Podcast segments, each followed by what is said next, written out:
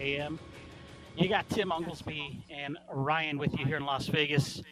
As always, my partner in crime for over the past, uh, last 10 years, past decade and more from TomBartonSports.com. Tom Barton, Tommy, we're going to try to do this uh, for everybody listening. It's been a rough month. We've had a lot of technical difficulties, but hopefully we can get this uh, this show completed tonight, Tom, because we got a lots to talk about. I would love to. I feel like we haven't been talking to in about a month here, Tim. So we got to get into a lot has passed, and we got a lot coming up. It's opening day week, and nobody's talking about baseball. It's crazy. Yeah, I really want to get into that later on in the show as we kind of look at the season preview for the Major League Baseball season. And and you're right. Uh, just off the top of my head, you know, I, I, was talking to a couple of friends and I was like, you know, baseball starts Thursday, and they're like, oh, really? I didn't know that. And it just seems like isn't it always like that, Tom? That every year it's just, oh, baseball's here. Well, this year I think more than any because at least if we had a normal start, you have a normal start and then you have the championship game or whatnot. But everyone this weekend is just focused on the championship game and and really what was the greatest college basketball game in history. Um, it it will overshadow a lot of stuff, you know, and it will overshadow a Thursday baseball game. I think by by Tuesday night, Wednesday afternoon, we'll all be hyped up again. But how can we sit back the last three, four days and concentrate on baseball being a week away when we just had again the greatest basketball game in college basketball history? And really, Major League Baseball has nobody to blame but themselves, Tom. Uh, uh, this isn't the original start date. We all know that we're more than almost two weeks from the original start date. So, uh, lack of, I'd say, lack of attention is, is their fault. Whether it's the owners or the players, doesn't matter. You know, there's a lot of greed involved there. And I guess the bottom line is when we get into the baseball preview later on in the show, that's what we'll be talking about. But you're right. You know, it's been an interesting past few days. It's been a great tournament. And uh, we're going to wrap that all up tomorrow night with the final game, Kansas and North Carolina. And we're going to break that down for you here in a second. I just want to get with you, Tom. It's like you said, it's been a month since we've been able to be, be on the air successfully. Uh, crazy month, but a lot of good things going on in the world of Tom Barton and Tom Barton Sports. Oh yes, absolutely. I, I, well, we'll start off with TomBartonSports.com. Um, you know, I am officially uh, YouTube. We could officially start making money now. I'm getting massive amounts of comments. We, we actually spoke to the YouTube uh, people today. They say, You guys have really good engagement. Yeah, well, thank you. um, and TomBartonSports.com is, is just coming off of an absolutely massive, massive college basketball season. I'm going to wind up overall hitting about 61% or so, 62% or so. I'm monitored in a couple of websites. One website monitored with, with over 5,000 handicappers. I will finish with the best percentage in college basketball. And it's been even better. You know, Elite Eight didn't lose a game, Final Four didn't lose a game. Um, that's what we're doing at Tom Barton Sports. And overall, you know, SGN, Sports Garden Network, really, really making a lot of inroads. I was a guest on Outkick 360 um, this uh, this past week. I'm going to be back on Outkick tomorrow, so I'm doing a lot of stuff there. Uh, we had a huge show this morning. Andy Bagwell joined me. Uh, he was uh, the author of Duke Sucks, the book. So, well, what what a fun interview that was. Lots of good stuff going on, Tim.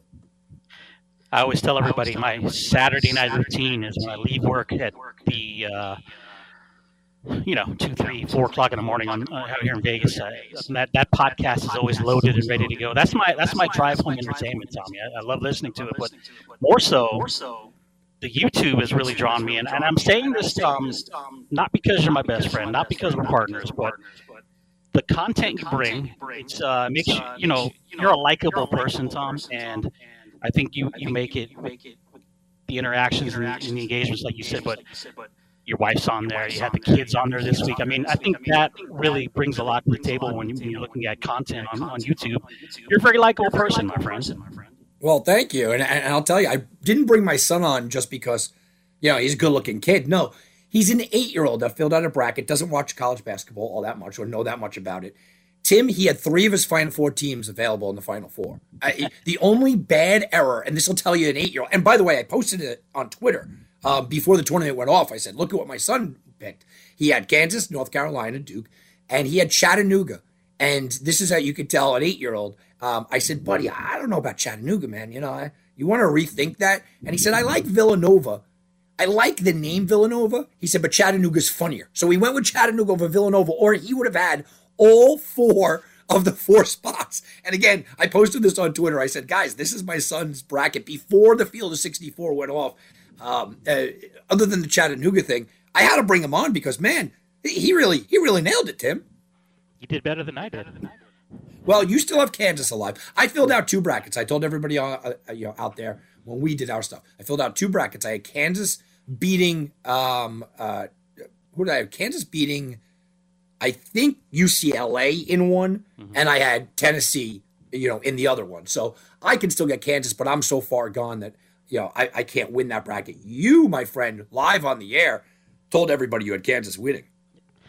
I didn't, I didn't really go out on a limb there, Tom. You know, they're probably the best team in the country all year, and um, who cares? You predicted it on the air. Yeah, you know, there there are, you know, I, I know that uh, Bet Bash is going on. Bet Bash Two is going on. You know, all the handicappers or or the like. I don't even know what they want to call them, betters or or whatnot. They're all in Vegas, and I can tell you, um, not many of them are sitting around uh, being able to predict live on the air before the tournament began who Kansas won. So no, you didn't go out on a limb but it doesn't matter if you pick the winner. You pick the winner, Tim.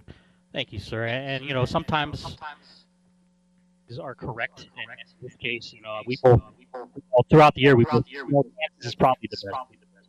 Will they be there? At the just the way it whirls. And as we got the first two rounds, I thought they, they look really good. I think they're going to be tough. And, and um, yeah, I think I think they're going to win. But we'll we'll talk about that here in a second. But let's let's talk about the best game ever, though. I know you have a history of not only um, covering these schools, but living literally on Tobacco Road and the, and the rivalry that is Duke and North Carolina. And this one had a little special uh, secret sauce on top of it with the whole Krzyzewski retirement. And uh, a friend of mine, told me this kid has lived here in Las Vegas for his whole life. He's our age. And he asked me about the games, and I'm like, I like North Carolina, like Kansas. He's like, oh, you don't like Duke? I go, no, I can't stand Duke. He goes, but it's the storybook ending. I go, I said, Chris, his name's Chris. I said, Chris, I don't think anybody out here gives a rat's you know what about a storybook ending in this case, and it doesn't always work out that way. And it didn't, and I was happy to see that because I'm not a fan of Coach K. But let's talk about the game and let's talk about the legacy. Tim, I, I think we did get a storybook ending, just not what people thought. Um, you, you know, you look at it from the other side. You look at it from the baby blue, the the sky blue, whatever you want to call it, uh, of North Carolina. And isn't that the the storybook ending? In 100 games in Coach K's career, Duke was leading going into that game 50 to 49. Okay, so it's now 50 to 50. The greatest game in the history of college basketball is what I called it and I'm going to explain why. No, it wasn't the greatest competitive game. It didn't go into three overtimes or anything like that. No, it didn't even win a championship. But when you take the outside differences, the, all the things that went on, it's the biggest rivalry in college basketball. Many people will say the biggest rivalry in sports. I stop short of that, but biggest rivalry in college basketball. And North Carolina just won the rivalry, Tim. They won it. They won the rivalry. If think about it like this: if North Carolina does nothing else tomorrow night and they lose, they get their doors blown off, okay, tomorrow night. This is still one of the top 10 greatest seasons. That's amazing. If win, and I asked Andy Bagwell about this massive, massive North Carolina enthusiast, historian, and everything else. I said, if North Carolina wins, is this the greatest season in the history of North Carolina? He said, absolutely. Absolutely. Your rival's coach, which a lot of people are considering the greatest coach in history, you were able to take him out on his own court for his final game. And then the only time you've ever met in any NCAA tournament, in a hundred times they met, they met 258 times, Tim, a hundred times under Coach K. Never in the NCAA tournament. It comes to the final four, and you win a game that was tied with three minutes to go in the game. Uh, it was a one point game with under two minutes to go, and you send Coach K into retirement, all with your first year head coach. And Tim, the visual to me was the biggest thing. Hubert Davis is screaming on every single play, going up and down. And, and by the way, Hubert Davis doesn't doesn't curse. He doesn't use profanity. Okay. Um, so he was up and down, riding the refs every single play, every possession, up and down, yelling at his team, up and down, flipping out. Right. Coach K sitting on a stool, Tim. Now, this isn't a slight to Coach K. We know his age, his age, and you know everything else. What is he going on with health wise what near 80 years old? But isn't that just the perfect symmetry for what's happening? Isn't that the iconic symbol that the changing of the guard? Although this has been a rivalry, I think every North Carolina fan can say the Duke did have a little bit of the upper hand. They had the, the better coach. Coach K was better than Roy Williams, and I like Roy Williams. Okay. Mm-hmm. They had better teams. They won more championships. Um, head to head, they had a game up. Okay. It's only a game up, but hey, a game up matters. And you look at this and you go, storybook ending here, Tim, is that North Carolina won the rivalry. Never before in sports history, never have we ever watched one rival rip the heart out of another rival. The only other comparison that I could come up with is when my New York Yankees lost to the Red Sox. But it wasn't the same because the Yankees weren't losing one of their iconic players of all time. The Yankees weren't losing one of their iconic coaches of all time. No, no, no. This is number one. This was the biggest ripping your heart out of your rival in the history of sports. So that means to me, we did have a storybook ending, just not the Duke side. I think you make a good point, and the, the storybook ending is is you're right.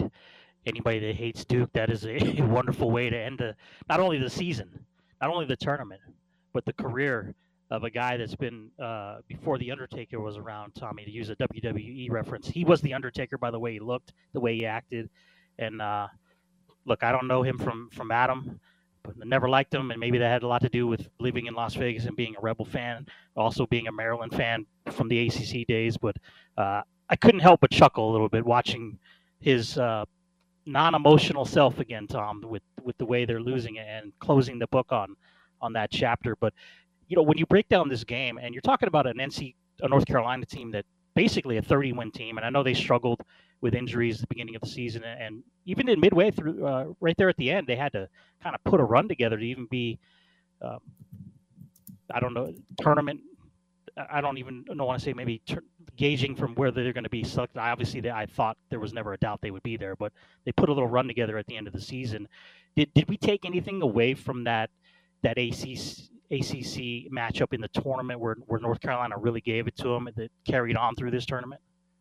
Yeah, I think so. Um, you know, I, I, I had mentioned this before, and I, I, don't remember if we said this on the air, but I had Ian O'Connor on. He just wrote a, a, great book about Coach K, the entire life of Coach K. And Ian O'Connor's written some great books, by the way. Um, but I had him on the morning before North Carolina and Duke and the final game on Coach K's court. And he brought up a good point. He said, I think that emotions can run this team like John Wooden's final year, where that team kind of put you know him on their back and emotionally they were able to lift up and emotionally they were able to really uh, go to the next level. And i said to him i said but it could work the other way right? I mean it really could. And it could work the other way. And i was talking about duke well maybe there would be too much pressure. And when they lost that was my immediate reaction. I, I couldn't believe that they lost it. I said ah you know what it's because there was a million duke players there Hey, you know what it's on tv ah it's a lot of pressure on some 19 and 20 year olds backs Never did I mention North Carolina. Never did Ian mention North Carolina. Nobody mentioned North Carolina. What we did was we all stared at Duke. North Carolina that night proved to themselves we may be young, we may not be the proven team, but we could go on the court at any given moment, handle the pressure, and win against anyone in the country. And they've shown that. You know, I, I spoke about this yesterday, and I said while Kansas is probably the best team in the country, Tim, North Carolina is playing the best basketball of anyone in the country. North Carolina has elevated their game to just an astonishing level. You look at how good this team is, and you're wondering, how are they an eighth seed? Which brings me to this point. Tim, we always talk about, you know, Villanova. They're an eight seed, win it all. North Carolina is not being called a Cinderella only because they come from Tobacco Road. But this is a true Cinderella story. We say it all the time, and I scream it all the time. Take ones and two seeds, okay? You're never going to get an eight seed to the Final Four. You're never getting an eight seed to the championship. I scream it all the time. And no one's looking at this team as a Cinderella. Why? because when they beat Coach K on Coach K's own floor to get into the top 25 for the first time in forever, when they did that, everyone talked about Duke. When they went out and they beat, you know, and, and Baylor was knocked out, and then they beat this deal. Oh, oh they mm-hmm. overran. Well, they scored 90 points. Nobody was looking at North Carolina. It was still all about Coach K and Duke. It was still all about Coach K and Duke. Last night and yesterday's greatest game of all time, we should be talking about North Carolina. What did we open up here, Tim? Talking about Coach K and Duke. So, mm-hmm. you know, if this wasn't North Carolina, if they had anybody else's jersey on, if this was, you know, Syracuse, Maryland, your team, you know what I mean? If this was, uh, you know, UNLV, all we would be doing is applauding the intense play and the Cinderella story. And this would be bigger than St. Peter's. This would be the biggest story in the last 30 years, 40 years. I mean, this would be unbelievable. But because of North Carolina, they're not getting the credit of being such a ridiculous Cinderella team. And I think it's a slight to them. Yeah, most people that aren't paying attention to the the seedings, I bet don't even realize they're an eight seed, which uh, North Carolina would be. It would be Hubert. Actually, look, it would be Hubert Davis's first year, uh, a chance to win the national title as an eight seed. Uh, that would give them seven in school history, and he would join the likes of Dean Smith, Roy Williams as, as um, winning coaches there at North Carolina, and they have uh, Kansas standing in their way. And before we even look at that game, you know, as a as a whole, Tom, because I haven't been able to talk to you about it, you know, we went into the Final Four with Duke, North Carolina, Kansas, and Villanova. They called it the Blue Bloods Final Four. I, I don't know. Does I don't know if Villanova qualifies yet as blue blood, but uh, I mean, as far as titles are there, right? Jay Wright's done an unbelievable job in his tenure there. We know what Kansas is about. Three-time champions. Bill Self has one himself, and uh, then you have the true blue bloods in Duke and North Carolina. But as a whole, Tom, what were your thoughts of the tournament? I know, like you just mentioned, St. Peter's had that nice little run there, but as a whole, when we got to the Final Four, we had pretty much schools. Uh, I don't want to say they should have deserved to be there based on seeding, but I don't think anybody's really thinking about that when the Final Four was set. No, you know what? Look, I like the tournament. I know there wasn't as many buzzer beaters as possible, and I have a little personal favoritism. Obviously, if you make money during the tournament, you're going to like it more, right? I I crushed, absolutely dominated this tournament, and and the quick the further it went on, you know that Sweet 16, I did really well. Elite Eight, I haven't lost a game since the Elite Eight, so I have a personal, you know, lean towards this all. But I like, you know, look, I say this in all sports. People go, "Oh, you're a Brady fan?" I'm like, I like good play. I like superior coaching. I like that. I don't want St. Peter's in the championship, you know, against a one seed getting blown out by 30 points. I don't want that. You know, I thought St. Peter's had a nice little run, but I, I bet on North Carolina that night, right? Um, I like what we're seeing. I like the storylines, but I really do like superior coaches. I think Jay Wright is the best coach in, in college basketball right now.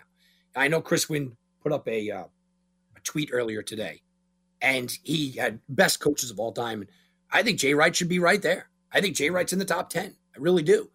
I think that Bill Self, if he wins this second one, Bill Self has a push for the top 10.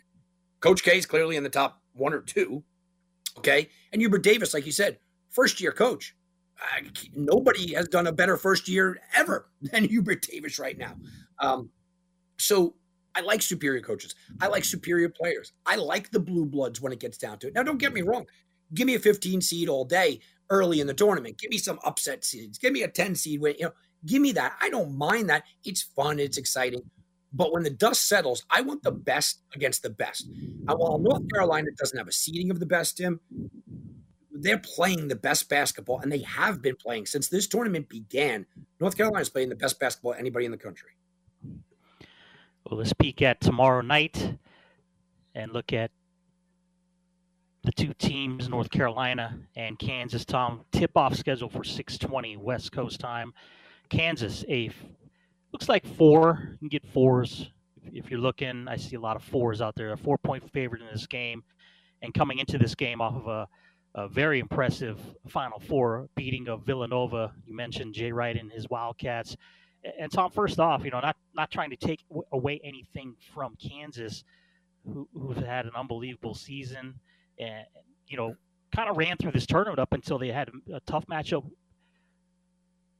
You would assume going through here, they you know every team I think seems to have a game where they maybe not everything's clicking, and to get through that they did.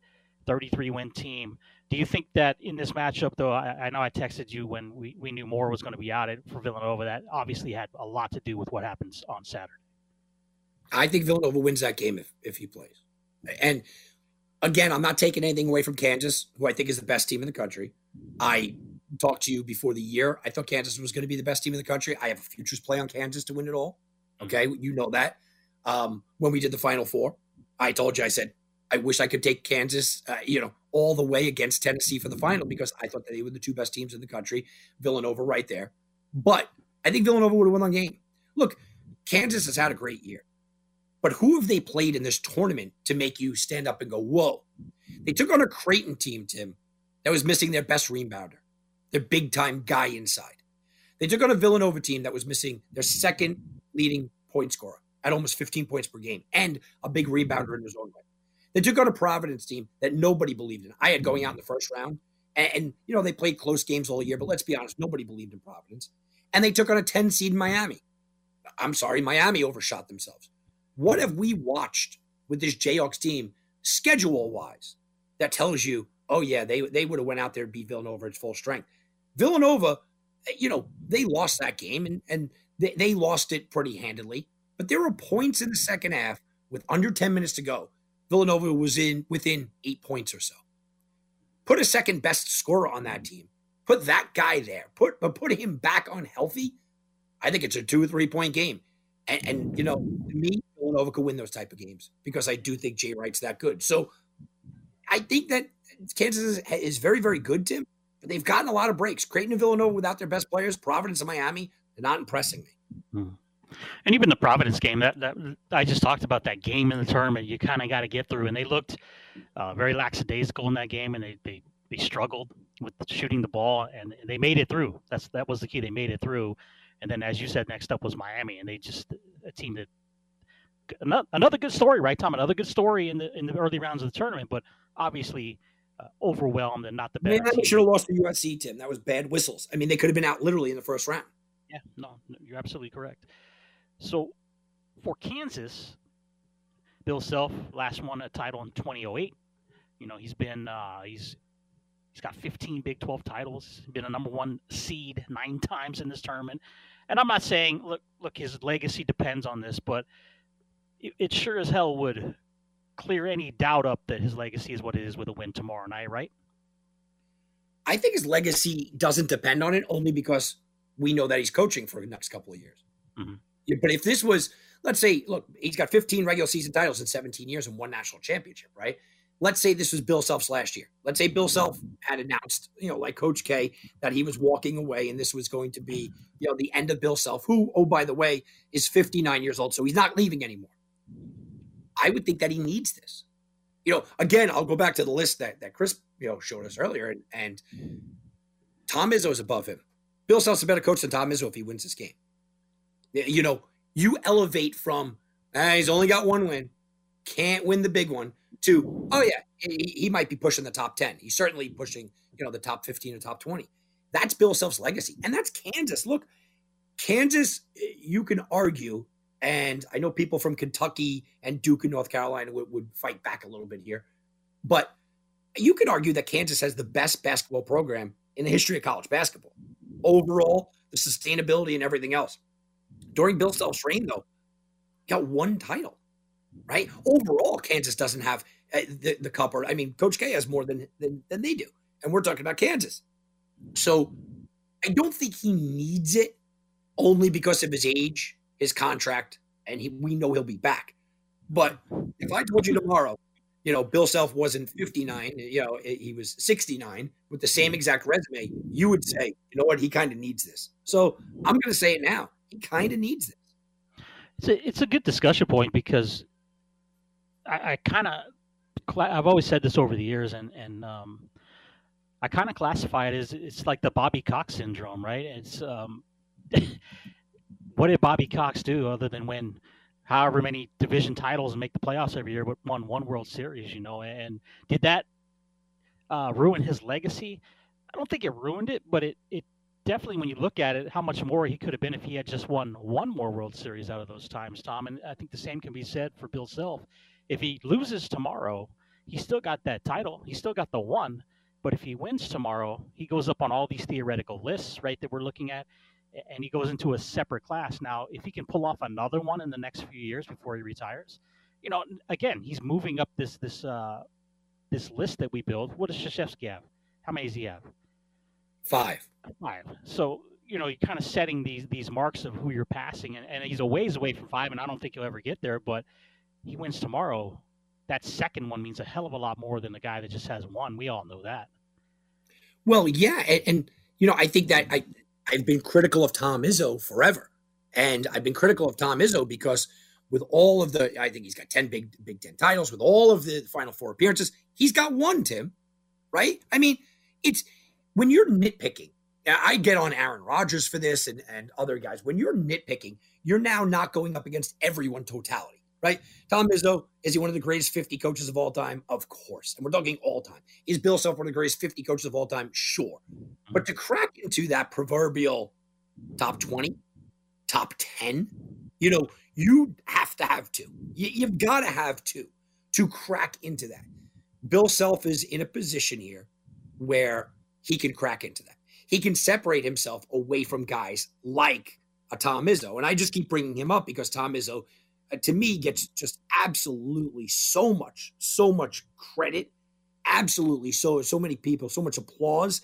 And, and I'm going, yeah, I don't know. I mean, the, the majority of people um, will put.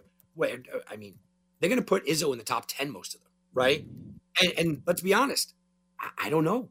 I don't know if you if I'm doing that, but I'll tell you what: if Bill Self gets two, doesn't he have to go above him? I mean, they have similar resumes, so I mean, longevity is there. What about Jim Boeheim, Tim? Yeah, right. I mean, Jim Boeheim. Here's another one. How many? Uh, you know, does he have? Well, he's appeared in three national championships. He's got one. You see, the separator between one and and multiple is pretty massive. Yeah, yeah, no, no, no doubt about that. And and on the other side of the court for Bill Self, and, and in that way of that that number two is this North Carolina we talked about, led by first year coach Hubert Davis. I, I, guess the question would be, and, and, this is not a matter of uh, who's the best team at this, uh, who's the best team overall, right, Tom? Because now we're going to play into the logistics in in that as an eight seed, it wasn't like North Carolina had this easy road to hoe to get here, right? So after a convincing win over Marquette in the first round, they had to take on the number one team in Baylor and survive that overtime matchup. Nice win there. Next up was the four seed in UCLA, close game down at, at uh, second in the second half, came back to win that one, and then I don't want to say it was it was a break for them, but because Kentucky got knocked out early by St. Peter's, they had a Kentucky team that I think all of us thought that uh, the, the the story was special, but th- there was no way they were hanging with this, and they were they were taken out very early in this basketball game. I, I guess the question would be, is there enough tank le- or enough gas left in this tank with Kansas standing there tomorrow night. Can they can they get it together for for another uh, two halves of basketball and, and, win this national title? My my question was exactly that this morning to uh, Andy Bagwell, and he said, "When are we going to stop questioning this team?" Right? Nobody gave him a chance to win against Coach K. No, eh, on his final game, they were what nine and a half point underdogs. Right? Nobody gave him a chance. They went out. They didn't win that game. They dominated that game. Then nobody nobody really thought that they were going to blow Marquette out. They were a small favorite there. Against Baylor, big underdogs, number one seed, even though they were a week one seed, still went out there and they won that game. Then UCLA, underdogs again against UCLA, a team that was a magical run to the Final Four last year. A lot of people had them winning the championship. A lot of people had them winning the championship. Went out and they did it against them. Against Duke this time, hey, you know what? Rivalry, they already beat them, didn't matter. Underdog again. They play the underdog role well. A lot of people, uh, in sports especially, have the, that fake underdog mentality. You know, I used to love when Bill Belichick would rile up Tom Brady and tell him, you know, no, no one believes in you. you know, come on. Um, and it was that fake underdog mentality. North Carolina is really underdogs. They were basically, uh, you know, uh, as close to a pick 'em against Marquette in a lot of spots to open it up. They were underdogs to Baylor, underdogs to UCLA, underdogs to Duke twice. You know, everyone just keeps counting them out. And I don't know if it's that, is it because Hubert Davis is a first year head coach? Is it because the ACC had a down season? Is it because, you know, it's North Carolina, people just don't like them? I, I mean, is it because they're an eight seed? Who knows, Tim? But it is true. We got to stop trying to count this team out. They are an absolute dynamite team. And I wonder this. This is a hypothetical question I'm going to ask you, Tim. The spread's four, four and a half, right?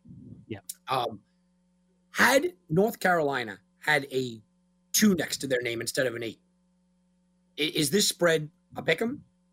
What if they had a one next to them? What if they got the Baylor number? Is this spread a pick 'em? I think so. I think it's definitely not four and a half. Four. Um, you know, like I said, you're talking about a 30 win team that plays in the ACC and really had to go on a run to to uh, again put an exclamation point on, on being in that tournament because after the way they were chased out of the ACC tournament by VTech, you know, a lot of question marks for me, especially. I think obviously that hurt their seeding, but no, I'm with you. I, I don't think it's.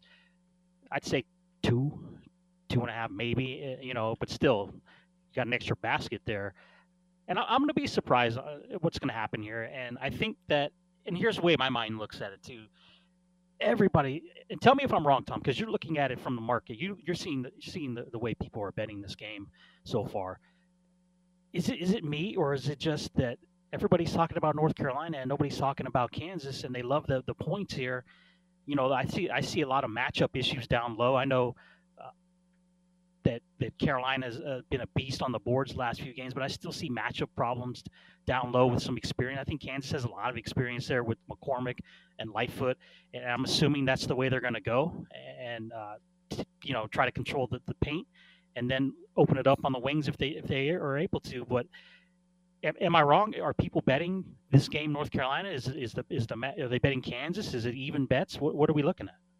66% of the people are betting on Kansas, and the line went down from four and a half to four. Wow. Okay. Which is a little shocking. Yeah, I didn't see that. Um, yeah, that that's a little weird. But you want to get into some X's and O's, Tim? Uh, you know, we, we can because you said something that is absolutely spot on. First of all, you slighted North Carolina. You said, okay, they've been a good rebounding team recently. Yeah, they put down 50 rebounds against Duke. Um, 21 by Bay, Bacot sets a, or ties a record. But Tim, they were the best rebounding team in the country coming in.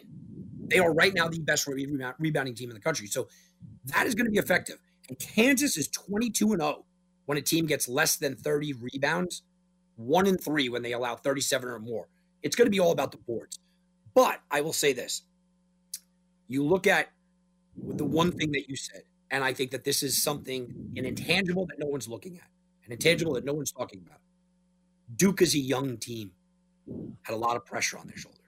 Okay. Kansas, experienced, upperclassmen, right? I mean, that is really something that I think is overlooked here massively. When you took on Baylor, it's hard to repeat. You took on a young Marquette team. They took on, meaning North Carolina, twice took on a young Duke team. And North Carolina was the steady hand. They were down at the half, came out, um, you know, came on a 13 0 run after the second half, gave that up, didn't matter. They never wavered. They were always the team that was in mentally in control, emotionally in control because they were a veteran team, whereas Duke is a young team. Kansas is not going to sweat. Kansas is not going to look nervous. Me and you talked about the Coach K game, Tim, um, after after he, he lost on his home court, and and we said you could see it in their faces, right? The Duke players were like, "Uh oh, oh my God, we're, we're, we're going to lose this in front of everybody." Oh man, you could see the nerves from the young kids. You can see it last night with about a minute to go after uh, Love hit that that shot. Duke was deflated. They were done. Kansas isn't going to be like that. Kansas is not going to get deflated. Kansas is not going to waver. Kansas's hand is going to be steady. That's something that North Carolina has not faced. You go through the ACC this year. Every team they faced in the ACC was either young or unproven and doubting themselves. Virginia didn't even make the tournament, right? Yeah. Every team so North Carolina is a team that goes on runs. And they like to go on these runs and kind of scare the other team. And if you're young, if you're inexperienced, if you're doubting yourself, well, that has a real impact to things. Kansas is not young, they are not inexperienced, and they will not be doubting themselves, Tim. So it's a different animal for North Carolina here. Okay. Well, prediction time. I'll start, Tom. I like I like the Jayhawks to to bring Bill Self his second national title. I, I'm going to go based on a lot of the factors we've talked about. I think just essentially the, the key ones for me. You just broke down the experience factor. You know, you look at schools that reload year after year after year, and I know Kansas always draws a nice recruiting class, but they've actually kept a, a nice core of this together, kind of like Villanova's team that they just beat, a, a, core there that's that's been there for a minute. And they may not have won the national title, but they've been they've had experience in these situations. Whereas again, Duke, Young, Baylor repeat is very very tough. They had to go through a St. Peter's team that wasn't wasn't much for them. I just think emotionally, maybe a lot coming out of this game Saturday, and it's been a, it's been a long, long march for North Carolina, and I think at the end, Tom, that Kansas will be able to pull away. I like them 79-70 to win the national title. Well, Tim, it's funny you, you didn't mention anybody getting to 80 because Duke is 15 1 when they score 80 points, uh, and Kansas, they are 14 0 when they score 80 points. So it's kind of the race to 80 we watched the total go from 153 to 152, people liking the under in that game. You know, I, am going to break it down like this because I, I'm going to give you a full explanation because TomBartonSports.com is not taking a side in this game, not officially on the website. I, I like I like a total, so I'm not going to touch you there. I think that Kansas is the better team. Okay, I do, but there's something magical, and I say it all the time. When we are in sports, the unknown, that magic. You, you can't bet against it. I've gotten burned too many times early in my career betting against things that I can't explain. Things on paper that just it doesn't make any sense. It doesn't make sense. This team shouldn't be here. Uh, I did it with Oral Roberts last year. I made a lot of money on St. Pete's this year. You know, things that you go, I, you know, it doesn't make any sense. There's something magical about North Carolina, and in a weird, crazy way, Tim, there's less pressure on them to win the championship than there was yesterday. Mm-hmm. Yesterday, there was more pressure because, like I said, these kids, and they are kids, they could lose tomorrow and they'll never buy a drink in, in Raleigh again. Okay. They will forever be gods because of what they did to Coach K. So now maybe they play a little loose. Where Kansas, you know, you have to win. You got to beat an eight seed. You have to go get Bill Self's number two. You have to. Tim, I'm going to take North Carolina. And I'm going to take North Carolina in a game that I I expect one or two things to happen. I expect Kansas to win this game by 20, blow them out of the water, or the game to be close. And at the end of a close game, I am not betting against the Cinderella. A true, real Cinderella team. I'm going to take North Carolina with a one point win at the end. I think they just gut it out and they close this. You called it to start the show. They close the storybook ending and a storybook season. Let me ask you this: since you hold a futures ticket with the Kansas Jayhawks, there'll be some other side betting in this game personally, correct? Yeah. I, well, first of all, I already hedged. Mm-hmm. Okay, mm-hmm. so it was uh, it was a nice nice little hedge. So I already hedged it. No matter what, I'm walking away with, with real good money. That's why I didn't bet on the game. You know, I'm, I'm not game. I think North Carolina looks like a good side, but this was the perfect scenario when you hold a futures ticket to be able to get the team that you have to bet against as plus money. Well, that's fantastic. I got uh, North Carolina plus 165 on the money line. So I, I, I hedged all day. So I like a couple of prop plays and I love the total. You know, I'll tell you what, I'll tell you a prop play for free that I love. I love Manek over two and a half three pointers. Last game, he had over two and a half three pointers posted up as the, the official number and he went out there. He got only three. But you say only three. Well, he's made three or more in five straight games. And Wilson's a good defender, but Wilson has a problem sometimes coming outside. I think Manek takes six or seven threes tomorrow, and I'm hoping that he hits about half. Heatwave Sports, Fox Sports Radio. Time to show the sponsors a little love when we come back from the timeout. We'll do a quick little uh, spot on some NFL football news, as like Tommy said, it's been a little bit since we've had a lot going on to talk about the NFL. We'll, we'll, we'll touch on that and stay tuned. Hour two, our Major League Baseball season preview as opening day just uh, coming up here on Thursday. It's Tim Unglesby. It's Tom Barton. It's Heatwave Sports, Fox Sports Radio. Now back to Heatwave Sports. Back at it, Heatwave Sports, Fox Sports Radio 989 FM 1340 AM. We're here with you generally every weekend, 10 p.m. Always something going on that, that, could cause us not to be, but we try to keep you best informed when we can, uh, especially coming up with Vegas Golden Knights and their playoff push. So just stay tuned to social media. We drop hints on the show as well, and you can listen to all the shows back over at lvsportsnetwork.com. And Tom, to end this hour out, um, you say Vegas Knights and, and, and playoffs there, Tim? Yeah, they get they got a they got a road ahead of them, that's for sure. But hey, man, you know, I'm not I'm not rooting either way, right, Tommy? No, me neither. just just saying it might be a little bit of a push here. I, I mean, I think they make it, but um, yeah. Uh, there is, yeah, there is some doubt. We can say that there is definitely some doubt here. People call me the Vegas Knights hater, um, but I actually bet put a small wager on them to make the playoffs. There was a time right there in that slump that they were plus 240 to make the playoffs, Tom. So I put a little money on them there. I think I think they can get it done, but they, they definitely didn't do themselves any favors, that's for sure. And, and you know they're doing what they have to do right now, Tom. They're beating up on bad teams. Is what you got to do, but they're going to need some help. Yeah, I mean, yeah, like you said, they're, they're right there. You know, there's some decent teams nipping on their tails, but I, I think they make it. I, I mean, look, I, I, hate to say this, but we kind of called this last year with the Knights. Uh, even if they make it, they're kind of one and done. you know, uh, you know, I don't care who they face; uh, they're not getting through the playoffs. So it, it's kind of a little, a little sad for them because you're looking at this and you're going, "Yeah, that all this work, they're going to make it, and then there it'll be a real quick exit, no matter what happens." Oh, I'm not sad. I, I, think honestly, uh, we don't have to handicap it till it's we know who's all going to be there. But I think Colorado has a put a huge target on on Vegas's back after last year. So I think there's some oh, redemption.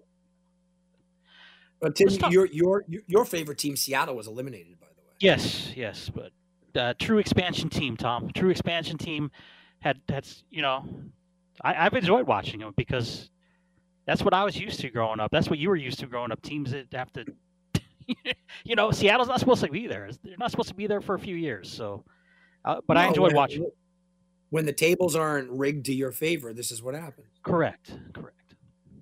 Correct. Let's look at this NFL, Tom, as the draft is four weeks away here in Las Vegas, but the off season. I know in every sport, in every year, the, the, the term, the craziest off season ever, you know, and, and I think this one might have to be up there, Tom. There's just been a lot going on in the off season. I think really the last time we talked in depth about the NFL was when Brady retired, and that, yet he's back. His coach is gone. There's been some trades. Uh, you know, Davante Adams is coming to Las Vegas. Russell Wilson's in Denver. We've had some huge free agent signings, a lot of money being spent. Is this the craziest offseason that you can remember? Bar none, absolutely, without a doubt. Um, you know, you, you didn't even mention the the big, you know, news that was going to be big news that wound up not being, which is Aaron Rodgers, right? Rodgers and Wilson and Brady were all, all three are Hall of Famers. All three, we didn't know what their futures were. That's uh, just enough right there. Huge wide receivers moving teams. Uh, Tyreek Hill's in Miami. Uh, how ridiculous is that? You look at the shakeup of even teams like the Bears, Khalil Mack, you know, moving to the Chargers. They're the underrated minor. Bobby Wagner's no longer a Seattle Seahawk. Went to the mm-hmm. Rams. I mean, the the underrated players that aren't getting the attention in any other offseason would be headlining. We could have, we could say it was a crazy offseason, Tim. Khalil Mack went from the Bears to the Chargers, and Bobby Wagner went from Seattle to the Rams. And people go, yeah, we could say it was a crazy offseason. Tyreek Hill was traded to Miami. And oh, by the way, uh, Davante Adams signed with the Raiders. And you go, yeah. But all of these things happen. And the quarterbacks. I mean, Russell Wilson going to Denver will go down as one of the, the craziest trades in the history of the league. I mean, it's just going to because it, it's Russell Wilson is so synonymous with Seattle. So I yeah, I think that this is by far the crazy and the craziness doesn't stop. It just doesn't it doesn't end because Bruce Arians steps mm-hmm. away here. And Bruce Arians steps away and all of a sudden we're hearing, well, you know, Tom Brady might go to San Francisco. He might force a hand there. Well, did he force Arians out? We're not sure. Maybe he'll go to Miami, and I hear he's going to buy the team. He's going to buy a portion of the team. I mean, he's looking for. I mean, it, the speculation is absolutely crazy. What's funny is that we're going into a draft where it's so under the radar. The draft doesn't have that big name guy. There's not a lot of appeal. It's one of the quietest drafts I've ever seen. So to make up for it, they gave us the most insane offseason that we've ever had in the NFL.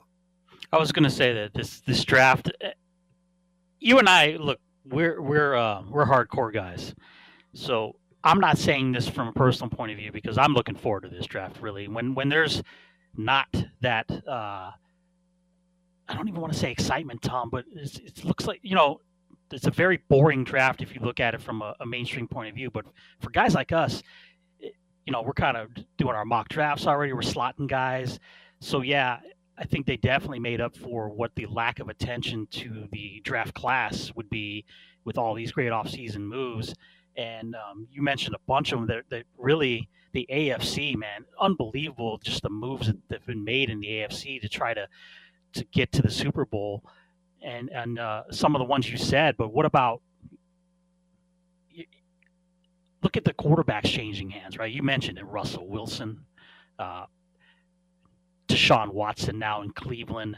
You have Carson Wentz gone from Indianapolis and bringing in Matt Ryan. You know, these smaller deals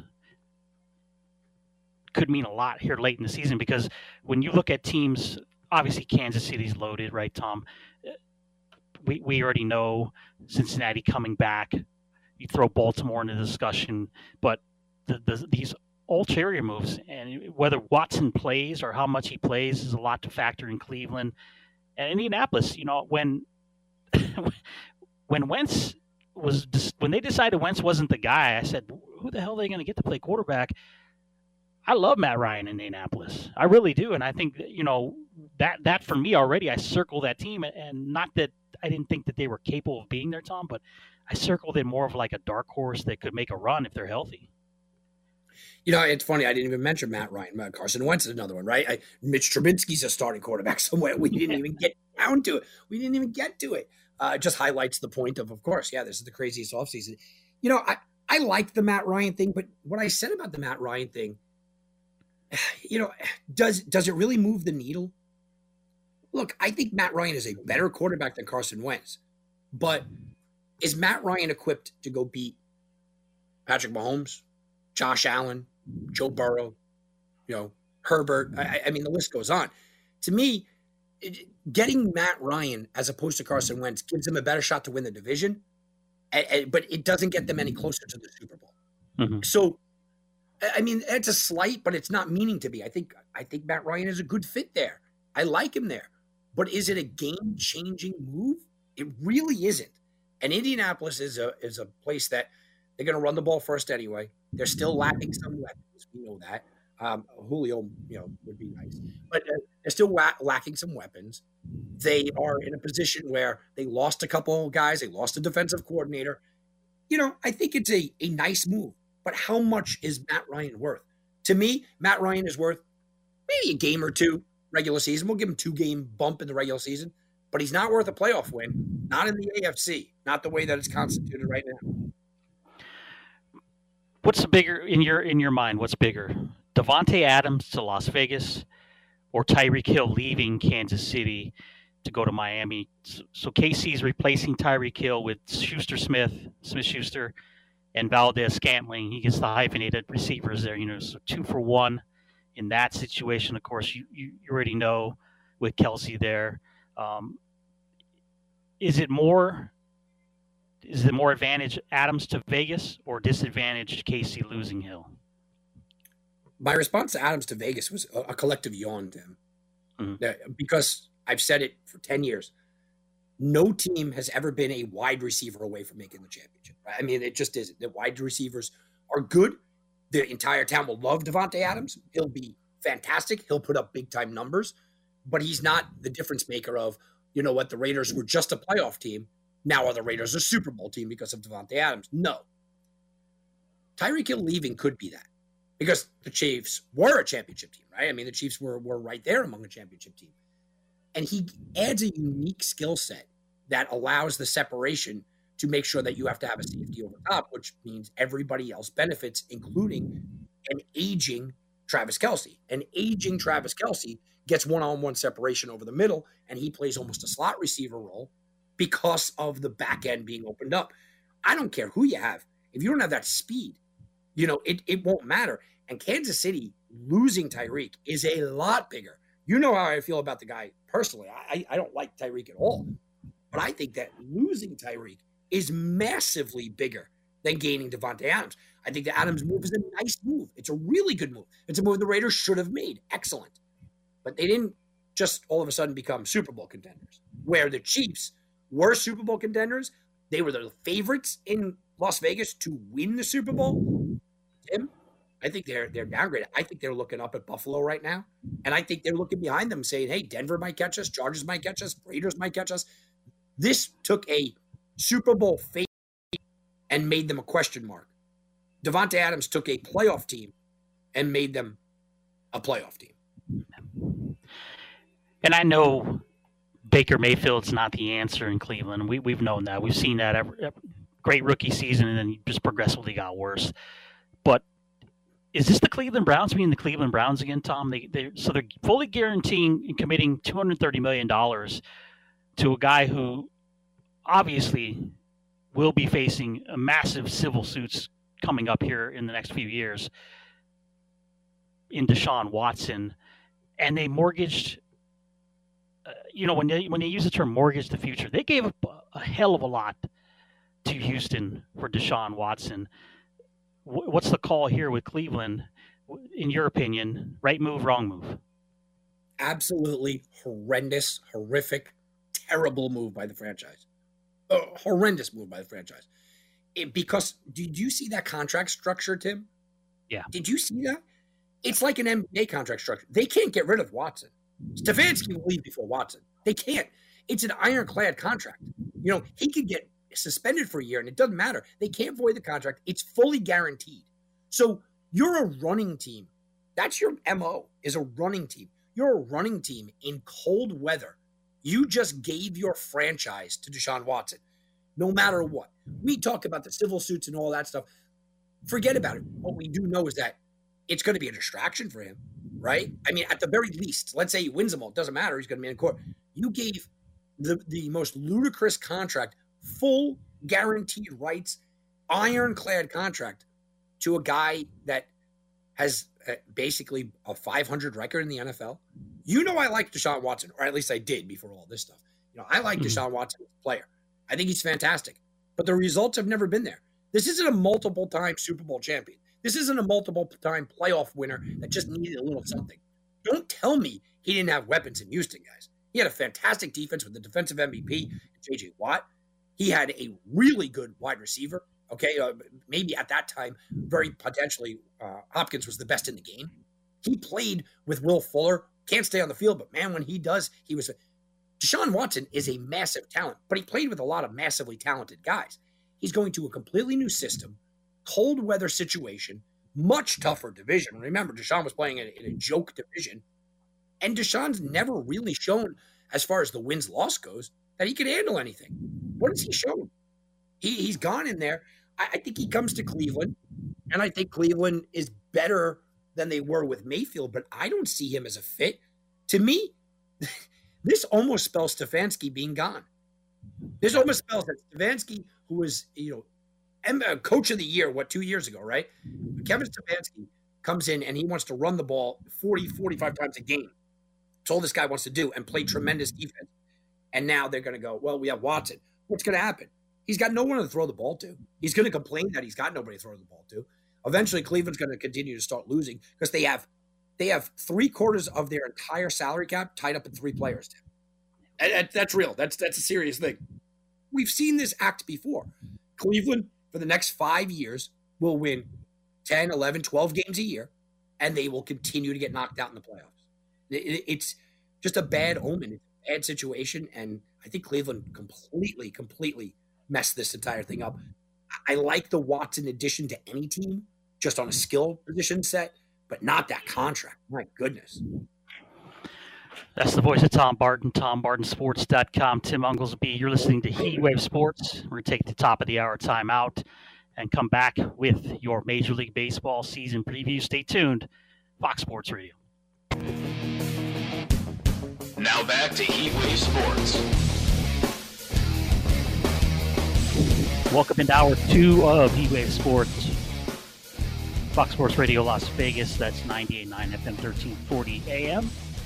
Follow us over on social media, Twitter at HW Sports, at Tom Barton Sports.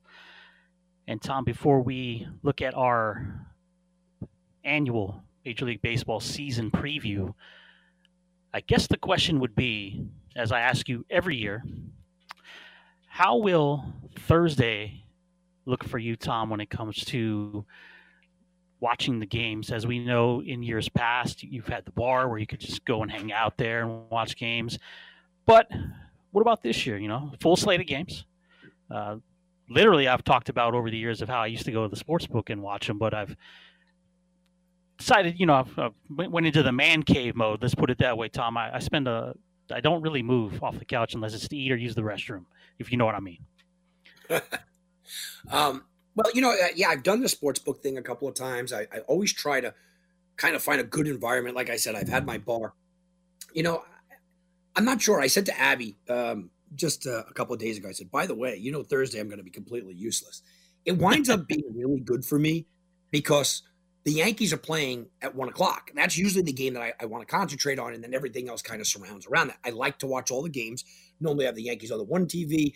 On the other TVs, I kind of flip around if I'm at home, which doesn't happen often, and I go to a sports bar.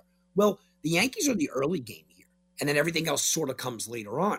Um, I'm betting on a later on game. I'm, I'm all over a later on game. So the stacking helps out pretty nicely because the stacking, I think I'm going to go to Wild Wings. My niece actually works at Wild Buffalo Wild Wings. We went out and watched the Super Bowl there, and were taken care of really nicely. Me and Tommy went out, and, and uh, you know he he was really jazzed up about watching North Carolina. We watched North Carolina St. Pete's there, and look, this is an, endorse, an endorsement of Wild Wings or anything, but you know I always had a good time there. There, I'm taken care of there. It, it's a nice environment, so I might do the half day kind of thing. Go there for the you know for the Yankee game hang out there, you know, until six or seven about dinner time. Come back home and watch the late games here. Yeah, you got Red Sox Yankees to open it up Thursday morning. Well, Thursday morning here, and then ending Astros Angels late night. Tom, you know that's a that's a nine thirty start back there in New York. And let me, ask you this question: twelve hour day, 13, yeah, no, 12, 13 hour day. No doubt, no doubt about that. Does is does this qualify as a excused absence for Tommy to miss school? You know, normally yes. I would say absolutely. But my son has turned into somebody that casually watches the games, just wants to play. So okay.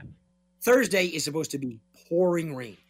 If he were to stay home, I would watch about half the Yankee game and I'd be outside with him because he wants to go outside and play. My daughter, however, comes home from school at about 11.30 or 12 o'clock she will sit and watch the entire three hour game with me and ask 1700 questions but i love those questions. So if she's in the mood to watch the game i might do the first half here second half you know out to watch all the games. Um, but no tommy's not staying home. Gracie she might be sitting right next to me. That's that's awesome. That is awesome. Let's look at the before we look at the divisions and, and predictions and, and previews the the quick to know about some of the um, in the collective bargaining agreement, what, which is important here when we're discussing is that there's a universal DH now, Tom, and the playoff format for this year will be 12 teams instead of 10. So you'll have your three division winners and your three wild cards from each league in the playoffs. Anything, Garbage. you know, this is to, yeah, I was going to say the same thing. It's really ridiculous. Trash. Basically, if anybody that goes over 500, and by the way, from a betting standpoint, you know, make sure that you know that a lot of teams are, a lot of people are out there betting on, you know, will they make the playoffs? Won't they make the playoffs? Anybody over 500 is probably going to make the playoffs. Last year, if we would have done this format, only what is it, one team or two teams, one team from each league, or just one overall team wouldn't have made the playoffs. So anybody that's over 500 is making the playoffs. Yeah, essentially and that's what is that to placate this um, what, what is this placating? Is it the players? Is there obviously is there money involved here? Is it to, for fans? Is it you know why why did they do this? Because baseball can't stop shooting themselves in the foot. Because baseball is awful. It's all about the money, Tim. That's all it is. You know, I mean that, that that's really all it is. They just want to get more teams in because they believe more revenue will come in. Um, and I'm looking it up right now. So last year, let's see, one, two, three, four, five teams in the American League last year. Tim had a winning record. One, two, three, four teams in the National League. So that, that's it. Last year, there was only nine teams in all baseball that had a winning record. So with the new format, Tim, you're going to see teams like uh, so. What what is it? How many teams in, in each league are going? Twelve. Yeah, six each. Six each, right? One, two, yeah. three, four, five. Okay, so let, last year the top four teams in the National League all had winning records. We would have had a 77 and 85 New York Mets team making the playoffs. Eight games under 500. And Tim, the 74 and 87 Colorado Rockies team would have would have been right in it until the last weekend. How about the American League, right? American League's a little bit better. Um, because the 16 would have been the Cleveland Indians at 80 and 82. But look at the National League. 77 and 85 would have gotten you a playoff berth last year. Wow. It's disgusting. Yeah. And then and then uh God forbid they win a win a series, win that first series, and then we have to listen to how this is the team of destiny speech. Well, you, you look know. at it like this. Look, let, us just. I know we're giving our predictions in a minute, but uh, look, let's just all assume that the top echelon teams are going to be Dodgers, Cardinals, you know, Phillies, Padres, probably, right? So that means one. That means two of these teams have to make it: Pittsburgh, Arizona, Washington, Miami, Cubs, Colorado, Cincinnati, or the Mets. Two of those hmm. teams have to make it. Cincinnati, Pittsburgh are actively trying to lose. Washington's in a complete rebuild. Arizona's garbage. Miami, I mean, they're Miami. The Cubs are in a complete rebuild. Colorado just got rid of their best players. So, okay, even if we say the Mets get in, there's still one of those teams. Either the rebuilding and we don't care about the season, Arizona, Pittsburgh, or Cincinnati, is Miami or Chicago or Colorado or Washington. That's what we're looking at. One of those garbage teams are going to get in. Yeah, it's unfortunate. It really is. Could be the Listen, year of the fish, man. Yeah, yeah. Well, we we like what they're what they've built, and we're gonna. That's where we're gonna start, Tom. We're gonna start in the the NL East here in the National League, and, and we'll look at first the Atlanta Braves, obviously last year's world champions. They they had an unbelievable second half. We know that they were left for dead around the All Star break. Put it on in the second half. They finished with 88 wins, and then had that run surrounding the uh, the playoffs and Freddie Freeman leading that team. Well, you and I and everybody else knows Freddie Freeman is gone. And where does that leave the Atlanta Braves as far as built up for this season? You know, Tom, they replaced Freddie Freeman essentially with Matt Olson from the A's. I like Olson. I like Freeman. See what happens here. You, you have Acuna Jr. coming back as he was not part of that playoff team due to injury. We, we saw what Austin Riley did in the playoffs, Tommy. Uh, Albies solid at second. You know, I, I think Atlanta's going to be good, and it's going to. I think I'm going to say this a lot. It's going to hinge on whether they can keep that rotation in, intact. And I know Soroka eventually will, will join this team, but you're, you're going with Morton, old timer. You have Max Fried who pitched well in the playoffs, and Ian Anderson who pitched well as, as well. Ian Anderson pitched well as well. Your thoughts on the Braves? I, you know, I, I think they're good. I think they're going to be right there in the mix. Can they win the World Series again? Probably not, but I think they're a playoff team. Yeah, I think they're going to be right there. I mean, you're losing something with Freddie Freeman. As good as as Olson is, there's just that leadership there. You're going to lose that. I do worry about this bullpen. This is a bullpen that Kenley Jansen looked real good with the Dodgers last year, but the two years before that, he looked like he was on a steep decline. Will Smith, he looks good at times, um, but he can also be a guy that can falter. They just lost. Uh, like AJ Minter is decent, but you know they just lost um, uh, a, a key bullpen piece just this week, right? So it's a World Series team that had some bumps, had some dings in it last year, but they were able to overcome. I don't think you could overcome two years in a row, but I don't expect them to drop off the, the, the, map here. I think that, like you said, they have power, they have speed, they have good pitching. You're asking a lot from a huge year again from Charlie Morton, a huge year for Kenley Jansen, a huge year, you know, for a lot of guys that maybe it was their last little hurrah. I think Atlanta's good. They're probably a playoff team, but I'm not as high on them as everybody else. You brought up the Mets. We'll go there next. New York. They go out and they, they pick up Mad Max, Tommy, in the offseason to, to pair him with DeGrom. Uh, we all know the situation that, that's looming with that right now. Chris Bassitt comes over from the A's to put, I guess, slot in the third spot. And then I think you can mix. You got Taijuan, a guy that you, you were heavy on early in his career, has kind of found himself a back end rotation guy. Carlos Carrasco also around. And I look at the Mets last year and disappointment, and we can say this year after year how it's disappointment, it's disappointing. Do, do you think that the the addition, if, if they're healthy, obviously you have two of the top, what five seven pitchers in the baseball game, but they have to be healthy. I like the way the pen sets up uh, there in New York. You know, it's hard for me to say that the Mets are a playoff team, but I, I really think Tommy, it's when we're looking at the way that this is going to build out. You know, I like Atlanta in the playoffs. I think there's enough offense there for them that it's either New York or Philadelphia, and that's where we're going to get to here. But I think the Mets set up well if the pitching is healthy, and I'm saying that again, if the pitching is healthy. Well, Tim, they're going with a bullpen game eh, in in game one of the year. Why? Jacob Degrom. To me, I keep hearing, you know, uh, you read the tea leaves, right? Don't you gotta have to read things? And Jacob Degrom is going to be shut down for a month. He will not pitch in April. Will not pitch for four weeks. Then they're going to try to ramp him back up. Buck Showalter was asked about it, and he said, well, you know, at the trade deadline, if we get DeGrom back, trade deadline, trade deadline's July 30th, Tim. So what are you getting from from Jacob DeGrom? To me, I don't think if you're a Met fan, I don't think you can expect anything from Jacob DeGrom before July. Okay, and probably right around the All Star break, maybe he makes a start or two before that. But you're talking about half a season of DeGrom. Max Scherzer, hamstring injury, not a huge deal. Kind of a huge deal when you're 37, though. Another problem. I worry about that bullpen. I worry about the makeup of this team. They have Dom Smith on this team that doesn't want to be here. Uh, they're trying to trade him.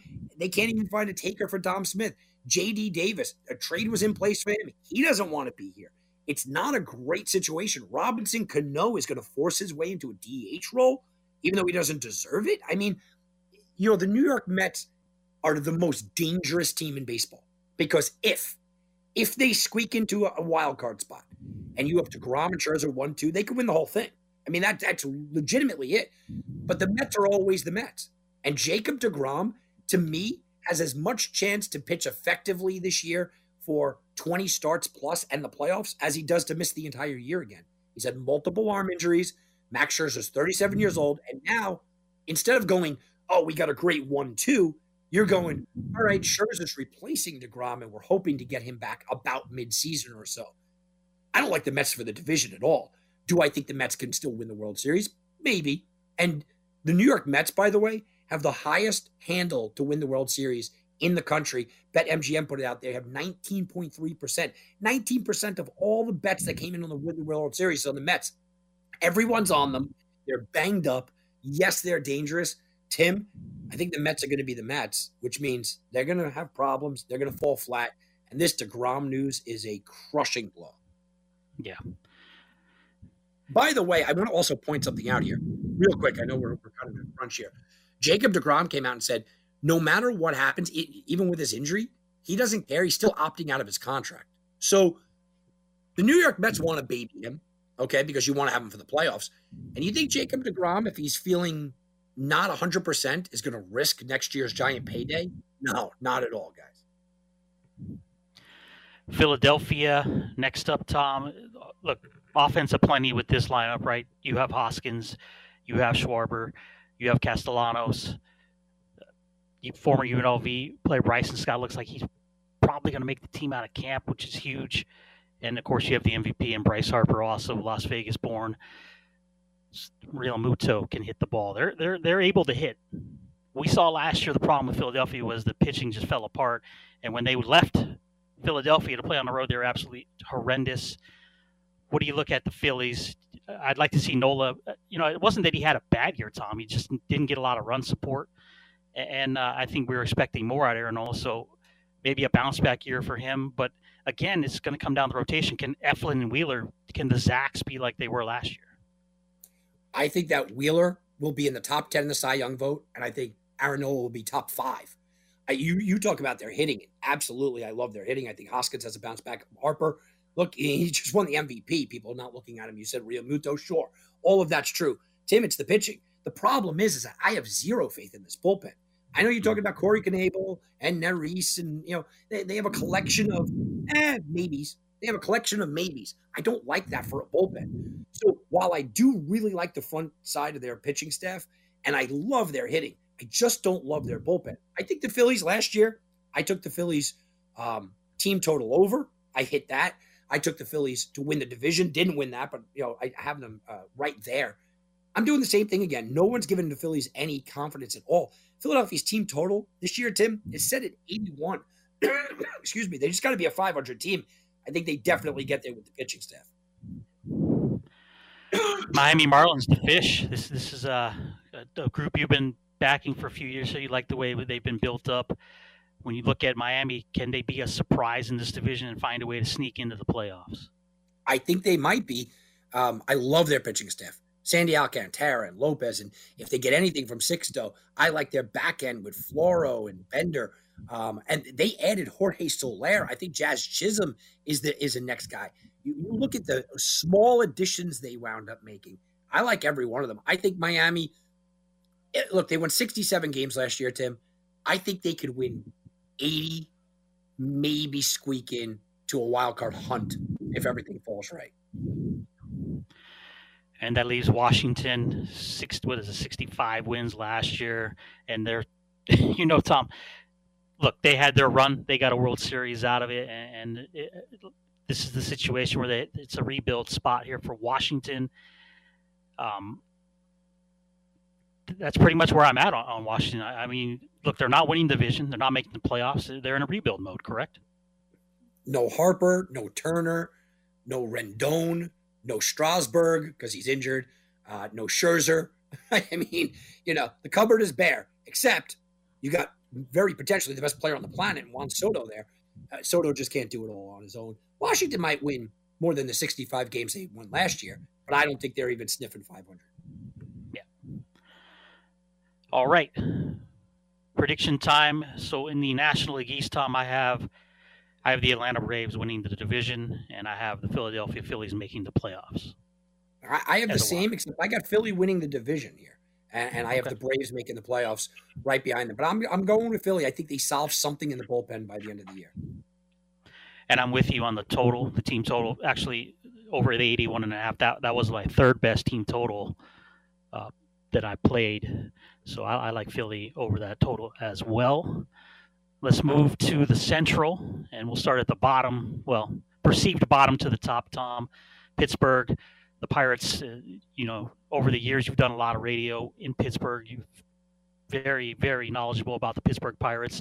And we've talked about the rebuild here for the Pirates for the past decade.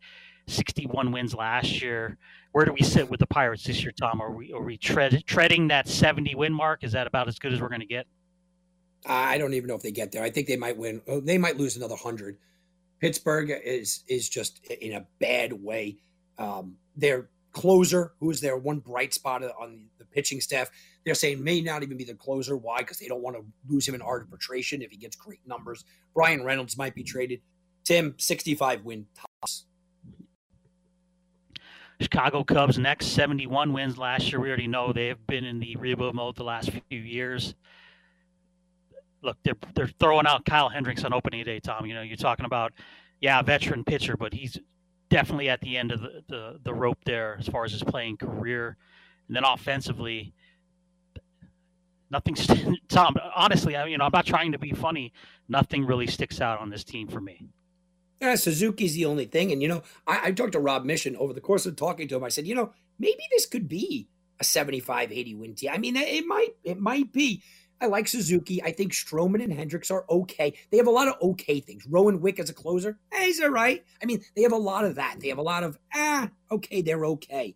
And you got to remember, they're in a, a, division where Pittsburgh and Cincinnati are actively trying to lose. So they might walk into a couple of wins. They won 71 last year. I think they win. Yeah, they're not going to snip. They're not going to get to 500, but they're not going to be 70 win team either. Cincinnati Reds, 83 wins last year. Um, slow, slow process for Cincinnati over the years, but they, they've gotten to a point where the, the playoffs are in sight. We all like Luis Castillo there at the top of the rotation. Again, though, Tyler Mahle, the, the number two, Tom, and then it kind of drops off for me, you know. And the bullpen is young, inexperienced. They they can, you know, Votto, I again back into the career there. Moustakas, he is what he is. Nothing sticks out for Cincinnati here for me other than their top two guys in the rotation. So I'm kind of looking at these three teams that we've talked about. Not that there's a you know there won't be a differential between Cincinnati and Pittsburgh as far as wins goes, but as far as progressing past that, I just don't see it as far as a playoff team for Cincinnati either. Tim, when I say they're trying to actively lose, it's because I don't expect Luis Castillo to finish the season as a Red. Maybe not Joey Votto finishing the season as a Red. Tommy Pham might be a, a little quick rental. They might flip him real quick. I, I don't see Cincinnati. Cincinnati won 83 games last year, Tim. I think they're going to be closer to Pittsburgh at the 65 or 70 win range. Yeah, 83 wins last year, and what's the season total? 74 was their win. And that's about right. That, that's about right. St. Louis, next up, the Cardinals. Last year, 90 wins, and uh, quietly in the offseason, right, Tom? Just put little pieces together. Steven Matz is over now. Uh, think about since think about St. Louis, and, and you look at the the lineup, obviously with Goldie and Nolan at the corners, um, young young outfield, Bader and Carlson. They, they just do the things to w- to win, Tom. Right, and I think that's what we're looking at again this year. Obviously, Flaherty on the DL to open the year. Wainwright, this might be the last ride for Adam. He had an incredible season last year. Hudson in the rotation. I just look at the Cardinals. It's, it's just basic baseball, and that's why they're so successful. You know, I like the Cardinals, like you said. Even Tyler O'Neill is kind of a budding star. Their bullpen has massive potential. It worries me. Flaherty being injured worries me. Who's, who's pitching behind Wainwright? I mean, you know, do you, do you have anybody that you feel confident in? And can you feel confident even in Wainwright and Molina and all these guys kind of their last ride, for for example? Look, I think that's a good theory. They're in a bad position. They're a borderline, you know, not, they were 90 win team last year. They're a borderline to me 85 win team this year. Mm-hmm. But I could see them completely tanking. I could see them making a run for the division. It depends on how much these older guys really have left in the tank. and that'll take us to Milwaukee. 95 wins last year. And the bottom line in Milwaukee, Tommy, you and I both know this. Burnes, Woodruff, one, two, Peralta, solid three. You go through a bullpen with Suter and Williams to get to the guy to close him out in Hader. That's the recipe for success in Milwaukee. I see a lot more of that this year as well. Offensively, look, the, the Brewers win games. They get enough runs to win games because they have a, a wonderful pitching staff. I just see a lot of that again this year, Tom. And, and until, unless there's an injury or one of these guys falls off the wagon, you know that that's the success for them. I like Milwaukee again this year. I like them to win that division. I think 95 is probably too many this year, but but right at 90, 90 should get it done, Tom. Tim, I got him at 100 wins. This is the, the biggest Ooh. win total that I picked took this year. I took him over 88 wins. I love Milwaukee. You mentioned one, two, three. Uh, one, two, three is the best in baseball. One, two is the best in baseball. One is the best in baseball as of right now. Um, mm. Aaron Ashby is is a big addition to this team as well. and you really you look at their hitting. Tim, I, I, don't think people understand the kind of season that Willy Adames has had. When he complained, I couldn't see at the trop. Look at what he did some coming over to Milwaukee. Uh, Rowdy Tellez, another huge addition kind of guy. Uh, Keston Hiura could be a big bat. He was a, a former top pick if they get anything from Christian Yelich. And by the way, Hunter Renfroe was a great, I think he hits 30, 35 bombs there. I like everything about this Milwaukee team. Yeah. I think we're both in agreement that Milwaukee wins this division. St. Louis makes the playoffs, yes? That's exactly what I have, yes. And now we'll go to the West. Uh, unbelievable last year. The Giants and the Dodgers down the stretch in the summer. The Giants 107 wins to get it done and knock Dodgers out of that divisional championship by a game. So let's start with the Giants. 107 wins last year, Tommy, as I said, and now where's the drop happen here? The season win total set at 85 and a half, so the 20 game difference there and obviously, you know, for good reason. Uh, just a wonderful season for San Francisco last year. Gausman is gone, so now Logan Webb becomes essentially your number one. Carlos Rodon, the, the strikeout guy, is there as well, and then some veterans on the back half: Wood, Cobb, uh, McGee in the closer with Rogers, Garcia setting up Alvarez there as well. Look, it was a wonderful season, Tom. A wonderful season. 107 wins they overachieved, no doubt about it. We all know Posey gone, retired, and now they're left with a lot of, of uh, veterans, Tommy, and a lot of role players. I think so. When you look at 85, I, I, I like that a lot, and obviously a regression, big time for the Giants. Yeah, Buster Posey leaving helps uh, the entire division. The pitching staff is going to be hurt by that. I don't love the back end of their bullpen. I, I don't like Doval that much. I do like Rogers, but I don't love the back end of their bullpen. I know Cobb is a, a, nice guy. He could have a couple of good starts, but let's be honest, he's not making 30 plus starts. Crawford played over his head. Brandon Belt played over his head. Everybody played over their their head. Um, look, I think 85 is a fair number. I think they're about a 500 team. I think they get a couple of games over because it's a weak division, but that's where I see this team. Colorado, 74 wins last year. The season win total set this year at 68. And there are going to be a lot of bad teams in baseball. We know that.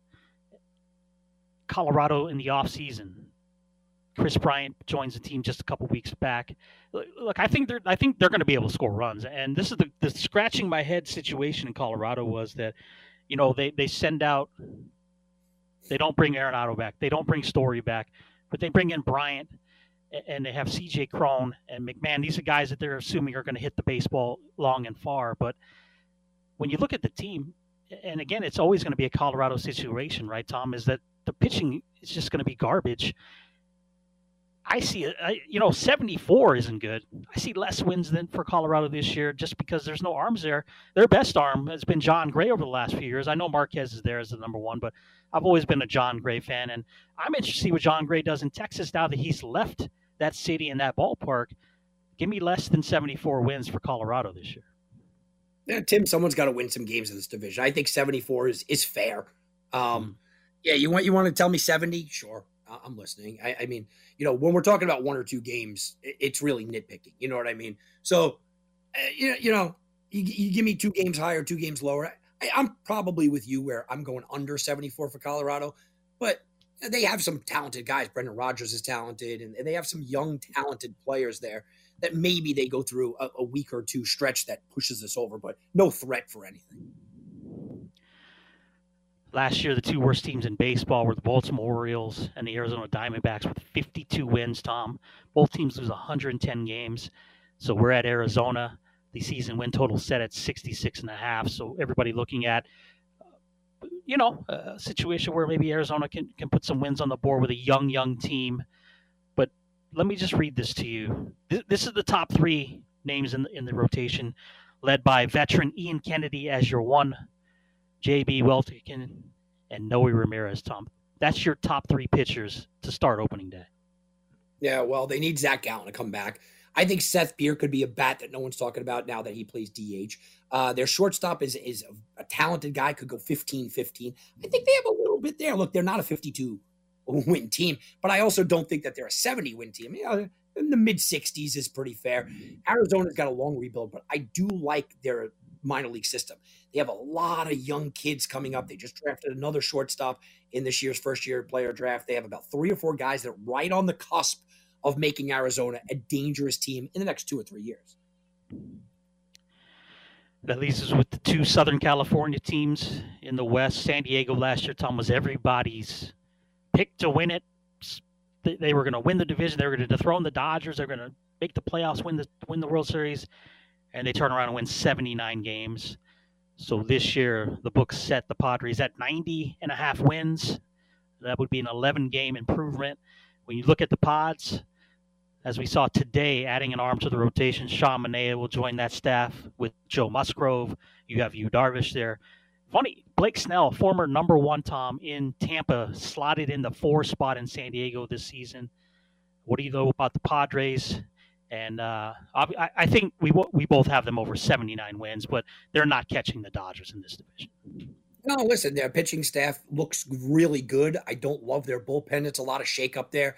Tatis is always injured. Rob Mish wrote an article, uh, you know, uh, this year about last year. My number one pick that I loved all over the place was the under in San Diego. I was totally sold them because I, I didn't like anything they did. Well, this year comes back a little bit. I think they are going to be better. I think that they have a solid team, but I'm still not buying into them. I'm still not sold. They'll get more than 79 wins, but I don't think that they're a 90 win team, Tim. I think they mm-hmm. st- they're somewhere in the mid 80s. You want to tell me that, you know, they're an 83, 84, sure. You want to talk to me about an 86, 87, that's fine too. Bob Melvin takes his team over. They, they needed a change in leadership. I guess was the situation. So when when you look at San Diego a little little further, Tommy, and you mentioned the bullpen, so Mel, Melancon they let him go to basically. Is this is this a bullpen by committee situation? Is is that who's closing this? Yeah, I mean, I think Drew Pomeranz takes over eventually, but he's not going to be back until early June. Mm-hmm. And what about your guy? I know you like Luke Voit in New York. How about him getting to play every day now in San Diego? yeah, you'll see what we see uh, about Luke Voit. He's got a lot of holes in his swing. Good guy, you root for him, but he's a 250, 260 hitter. He'll knock out 30 bombs, lots of strikeouts and a butcher in the field, which hopefully they won't have to play him in the field too much. Yeah, I, w- I would assume he would DH there, correct? Yeah, you, you hope yeah. so. All right, takes us to the Dodgers. 106 wins last year. The books set them at 97 and a half. Tom, it, look, it's it's easy to look at what you have with the Dodgers, right? Buehler, Urias, Kershaw. You, you go Treinen Hudson to they pick up Kimbrel and a trade to, to close it out. Offensively, you add Freddie Freeman. You have Trea Turner now full season. Justin Turner as well there third. Taylor Bellinger, not to mention Mookie Betts in right. And uh, a lot of people are, are hoping that Gavin Lux now with a chance to play every day will, will be the next guy in, in that offense. But look, the Dodgers are the Dodgers, Tom. 100 wins, yes? 100 wins, probably closer to about 105. I worry about the staff getting big innings. I don't see big, big innings out of Kershaw, out of Urias, or out of Buehler. Uh, Bellinger is, is, a disaster right now, and he has been for a couple of years. The fall off is crazy, but it, none of it matters. None of it matters. The Dodgers could sleepwalk their way to 100 wins. Easy division winner here. 97 and a half season win total. Safe bet? Yeah, I like the over. Yeah. Yeah, I do too. They didn't make my top three, Tom. Um, my first and second favorite overs are in the American League. We'll get to those here in a second. But we have the Dodgers uh, winning the division. I have the Padres with the wild card. That would be my third wild card. I'm looking for the third wild card, Tim. I had to choose between the Padres, who are always the Padres, the Mets are always the Mets, or do I believe in San Francisco? I don't believe in San Fran. I'm looking at the Mets and Padres, and it was the Mets until the news of Degrom going down. Um, I, I think I'm gonna go San Diego here with, uh, but I, I, the Mets are so dangerous and they can go spend that I still sort of want to take the Mets here, but it almost doesn't matter. They're going to be one and done. If if, if the Degrom news, look, if he's gone for the year, I mean, this is a terrible pick. Okay. To represent the National League in the World Series, is it LA or Milwaukee, Tommy? Milwaukee Brewers. That pitching is one, two, three is the best in baseball. And I love the small improvements that they did. I like their bullpen better than the Dodgers. I like their starting pitching better than the Dodgers. Sure, the Dodgers can hit, but I like what Milwaukee's doing. I'm taking the Brewers. I'm going to do what I normally do and copy you, Tommy. I like Milwaukee as well. I think, um, yeah, the, the, the I think that's the, that's going to be an unbelievable National League Championship Series actually when we talk about it. So let's throw out real quickly uh, MVP National League. Bryce Harper wins last year. Who you got this year? Willy Adames. Look at his numbers Ooh. before you laugh. Look at the number that you could go get 50 to 1 odds on him. I'm taking Willy Adames. I, I think he is going to be the catalyst in Milwaukee. I love what he's done since he's left left the trop. You know, there there's arguments to be made about maybe a, Bryce Harper, but I think it's very tough to do it twice in a row. I think the Dodgers knock each other out. San Diego doesn't really have that big bat. I think St. Louis with Goldschmidt and Arenado knock even Tyler O'Neill knock each other out. Um, you know, maybe a Ronald Acuna, very potentially. He would be my second choice, but he's too much chalk. So I went with somebody crazy like Willie Dunn. I like Acuna. I took him last year, and that didn't work out for me. I'm going to go back to the well and take him uh, this year. When healthy, I think uh, we're going to see great seasons out of him and Soto. So I'm looking forward to those guys. Cy Young, Tom, I'll go first. Uh, I like a guy in Milwaukee, man. I like Burnes. I think there's not a lot of value there on him, but I think as what as good as Woodruff is, I really like Corbin Burnes better. You know, I like Burnes. I like Woodruff, Tim. I think that they cancel each other out. As a matter of fact, I'm, i was kind of leaning toward, towards Woodruff because he had such bad luck last year. He should have won 20 games. But the guy I'm going with is I'm going with Aaron Nola because I think that the two in Milwaukee kind of cancel each other out. I think that a couple of guys in the Dodgers could cancel each other out. And I know that Wheeler's there, but Nola's a guy that his numbers. If if Philly wins that division, like I think, Aaron Nola's taking the crown home, and I like the the, the odds. Let's shift over the American League. Tommy got about 15 minutes, so we'll have to speed through some of the, the garbage teams here to get to to the, the meat and potatoes of the, of the American League. We'll start in the West. Rangers, A's. Uh, a lot of losses there for these guys.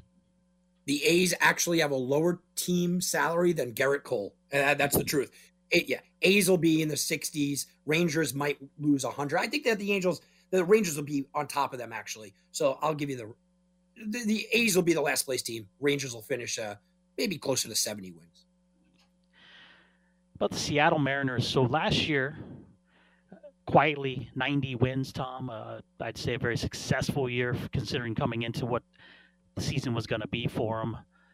What about now? 90 wins. You add Robbie Ray to that rotation. I don't know, man. I think when I look at the, the Mariners, I think they had a great run last year, but I think they're more of an 85 win team or eight, even less. Yeah, I don't believe in Robbie Ray. I don't love their bullpen.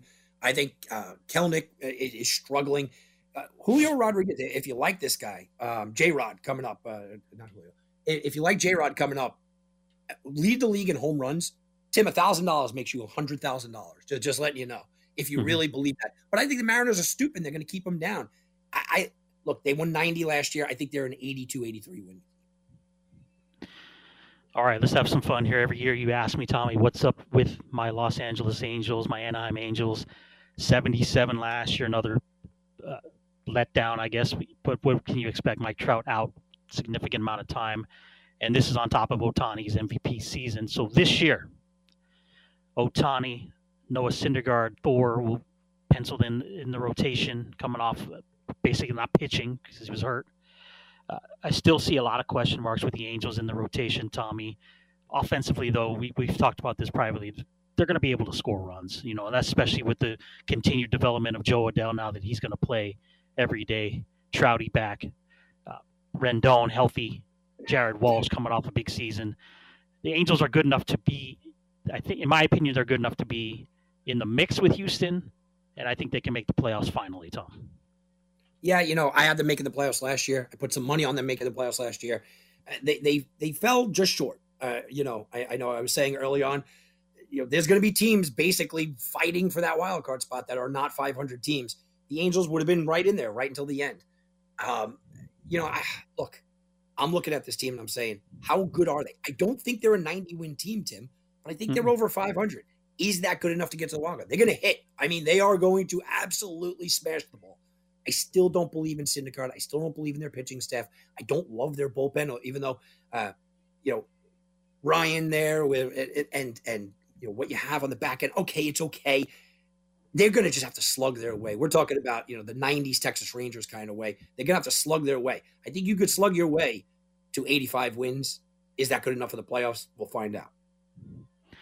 Leaves Houston, who last year won 95 games, and this year they're looking. The book set them at Tom 91. Verlander back. but question marks still in that rotation. McCullers out, Valdez, you know, uh, Garcia Odorizzi was terrible last season. Into the pen, where you have Ryan Pressly as your closer. But again, we're going to talk about runs in this division. Yes, Correa, uh, Correa gone. You still have Altuve, Bregman, Gurriel, Tucker, Alvarez, all there. I think they, I think the Astros are about a 90-91 win team. Tom, that's good enough to win the division. You know, to me, Tim, I think that they're going to take a step back. Verlander mm-hmm. won't get the workload. I don't love their pitching staff. I like the hitting, like you said, but uh, yeah, I think they're taking a step back. They won 95, and I think a lot of things went right for them last year. They were 51 and 30 at home. Okay. I think they come back to that 87 or so win plateau, which means I think the Angels at what 85, 86 wins, they could be right there. Tim, I'm going with the Angels to win this division. I, I, I think they win it maybe a game, maybe they win it with 86 wins, right? I mean, it might be kind of years. I'm taking the Angels to win the division. I love it. I love it, Tommy. But I'm taking the Astros to win the division. And I'm going to hold off on my wild card because we're going to get to the East in a minute. But uh, I like the Astros. I think just a slight step better than than Anaheim, but I like the the way that the Angels are, are kind of tr- they're trying to stay it's relevant there, Tommy. In the Central, um, look, you got the Twins, you got the Royals, you got the Tigers, Indians or Guardians, excuse me. Would you say they're all kind of in that group of about seventy-five to eighty wins? Yeah, I think Cleveland takes a backslide. Um, I don't like what they've done, although I love uh, Shane Bieber there. Minnesota will be better than their 70 wins, but I don't think they get, you know, they're over 500 barely. The Royals have a lot of potential. They could run. Man, this team could run, run, run. They might have four guys that steal 30 base. I mean, that that's incredible. They're going to get right around 500. Detroit has a bright future. Riley Green going down kind of hurts them a little bit. I wouldn't be surprised if Cleveland, Detroit, Kansas City, and Minnesota were all within five games of 500. But I think, yeah, you're right. They're all grouped in with the White Sox clearly on top. Lance Lynn going down for a month does hurt them, but not in this division. Any other division that would hurt. I love what the White Sox have. I like Eloy. I like Robert. I, I, I absolutely love the hitting that this team has. The bullpen is fantastic. Graveman is now setting up, which is the underrated move. Uh, Dylan Cease, I expect to take that next level up. He might lead the league in strikeouts. The White Sox win this division. They won the division last year by 13 games. I think it's an insult to win this division by only 13 games. I think they win it by 15 plus. Agreed, and, and that means we both have Chicago to win the, the uh, AL Central, no doubt about that. I 100% agree with you, and, and, of course, look, even if the games are close, Tommy, that bullpen is is excellent. You mentioned Graveman from Seattle; that was excellent pickup. Joe Kelly is there, and Hendriks lights out when you get to that situation. So I want to save a bulk of the time we have left for the AL East because I think this is going to be the fun one look, the Orioles are the Orioles, Tommy. Let's just get them out of the way. They're my boys. The number one farm system in baseball by a lot of experts. Can they get to 60 wins? That's the question. Yeah, they can. They, they, they might be 60, 65 wins. They're in just a murderer's row division, obviously. Um, and but the future's massively bright, massively bright. So just keep saying that to yourself. Too. All right, let's start it off. Let's look at Tampa. 100 wins last year. The books set them at 89 this year. It's about right time. I think, as, as you know, they, they are they're always going to be there the way they they set themselves up. But this is probably the year where they take a step back. Yeah, I think they do. I, I think losing Shane Baz for a couple of, of starts hurts them. Tampa Bay's not a team that can handle you know an injury here or there. You know they have to kind of everything has to click for them. They won 100 last year. I think they take a small step back. What does a small step back mean? You know, 93, wins or so. You know, a seven game knock on them is not a slight to Tampa Bay. I think they win 92, 93 games. Boston 92 wins last year, 85 the number four, the Sox. Uh, your hated Sox, Tommy. Where are we looking at Boston this year? I got them third in the division. Yeah, you know, another team, they won 92 games last year. They're not going to have Chris Sale, who's banged up. I don't love the bullpen, even though bringing in Diekman was a great move. Uh, I like the addition of Trevor Story. Obviously, I like Trevor Story, but they lost a lot here too. You know, you, you lose. Uh, we don't know what Chris Sale's going to be. Uh, you know, you lose Eduardo Rodriguez. Didn't have great numbers, but he was a consistent presence on that team. You know, I think the same thing with the Red Sox. I think they had a lot of nice additions. They had a lot of bad additions. I think they finished within a game of Tampa Bay. Toronto. a fun story last year watching Vlad run for the MVP. Only falls short to, to Shohei. 91 wins, barely missed the playoffs. Tom. This year in the offseason, they had Kevin Gausman, who had big season in San Francisco. Berrios was a big pickup last year during the season. Ryu still their solid innings eater. Bullpen worries me a little bit when I look at Toronto, but offensively, look, you got Vladdy. Matt Chapman comes over from the A's. Springer, you're looking for a bounce back, hopefully. Gurriel can hit. Lot, lot to like to watch when you look at the Toronto Blue Jays. 91 wins. I, I think they, they get over 91, and I think they can make the playoffs this year. Tim, every square in the world is touting how great Toronto is this year, right? They love Toronto. They love the Blue Jays. Oh, they are all this talent. Forget a lot of their damage was done in Dunedin when they were playing in basically you know, a little league park on the mm-hmm. offensive mm-hmm. side. They have plenty of talent, but those numbers were a little inflated. One of the reasons why I won Vladimir Guerrero hitting the most home runs in the league. What people don't talk about is that Ryu looked bad at the end of the year. He's an integral part of this rotation. They lost the Cy Young winner. I, I mean, everyone's going, well, Kevin Gausman came out. They lost the Cy Young Award winner. As much as you might not believe in Robbie Ray, that's what they did. They won 91 games last year. They're young, they're hungry, everybody loves them. Tim, I think that they take a little step back. I don't think you could lose the Cy Young Award winner when you have pitching problems and then not expect more pitching problems. Do I think that they're a, you know a, an 82 win team? No, but I can see them looking up at Tampa Bay and Boston by a game or two. Takes us to the Yanks. 92 wins last year, early exit in the playoffs. The books have them at 91 and a half, Tom. This is my biggest bet of the season win totals like the Yankees over the 91 wins. I think this Yankee team can get to 100 if everything goes the way it goes. Tommy, your thoughts? This is your team. You're the hardest critic. I got them winning the division, and I got them close to 100 wins. Tim, it's funny. All I did was complain about them the whole offseason, and I got them winning the division by about a game. You know, I, I have them uh, with 93, maybe 94 wins. So by about a game. I don't like the offseason that they had because I don't like their playoff team, but I like their team. Look, they got a lefty bat. I think Rizzo is going to be much better. I think Gallo was a disaster with the Yankees. He's going to be much better. They have defensive center. They have Aaron Judge and Joey Gallo can play center field at any given moment. We know that they're a better defensive team than they were last year. I think getting rid of Gary Sanchez was a good move. I don't like taking on the contract with Donaldson, but it was a good move.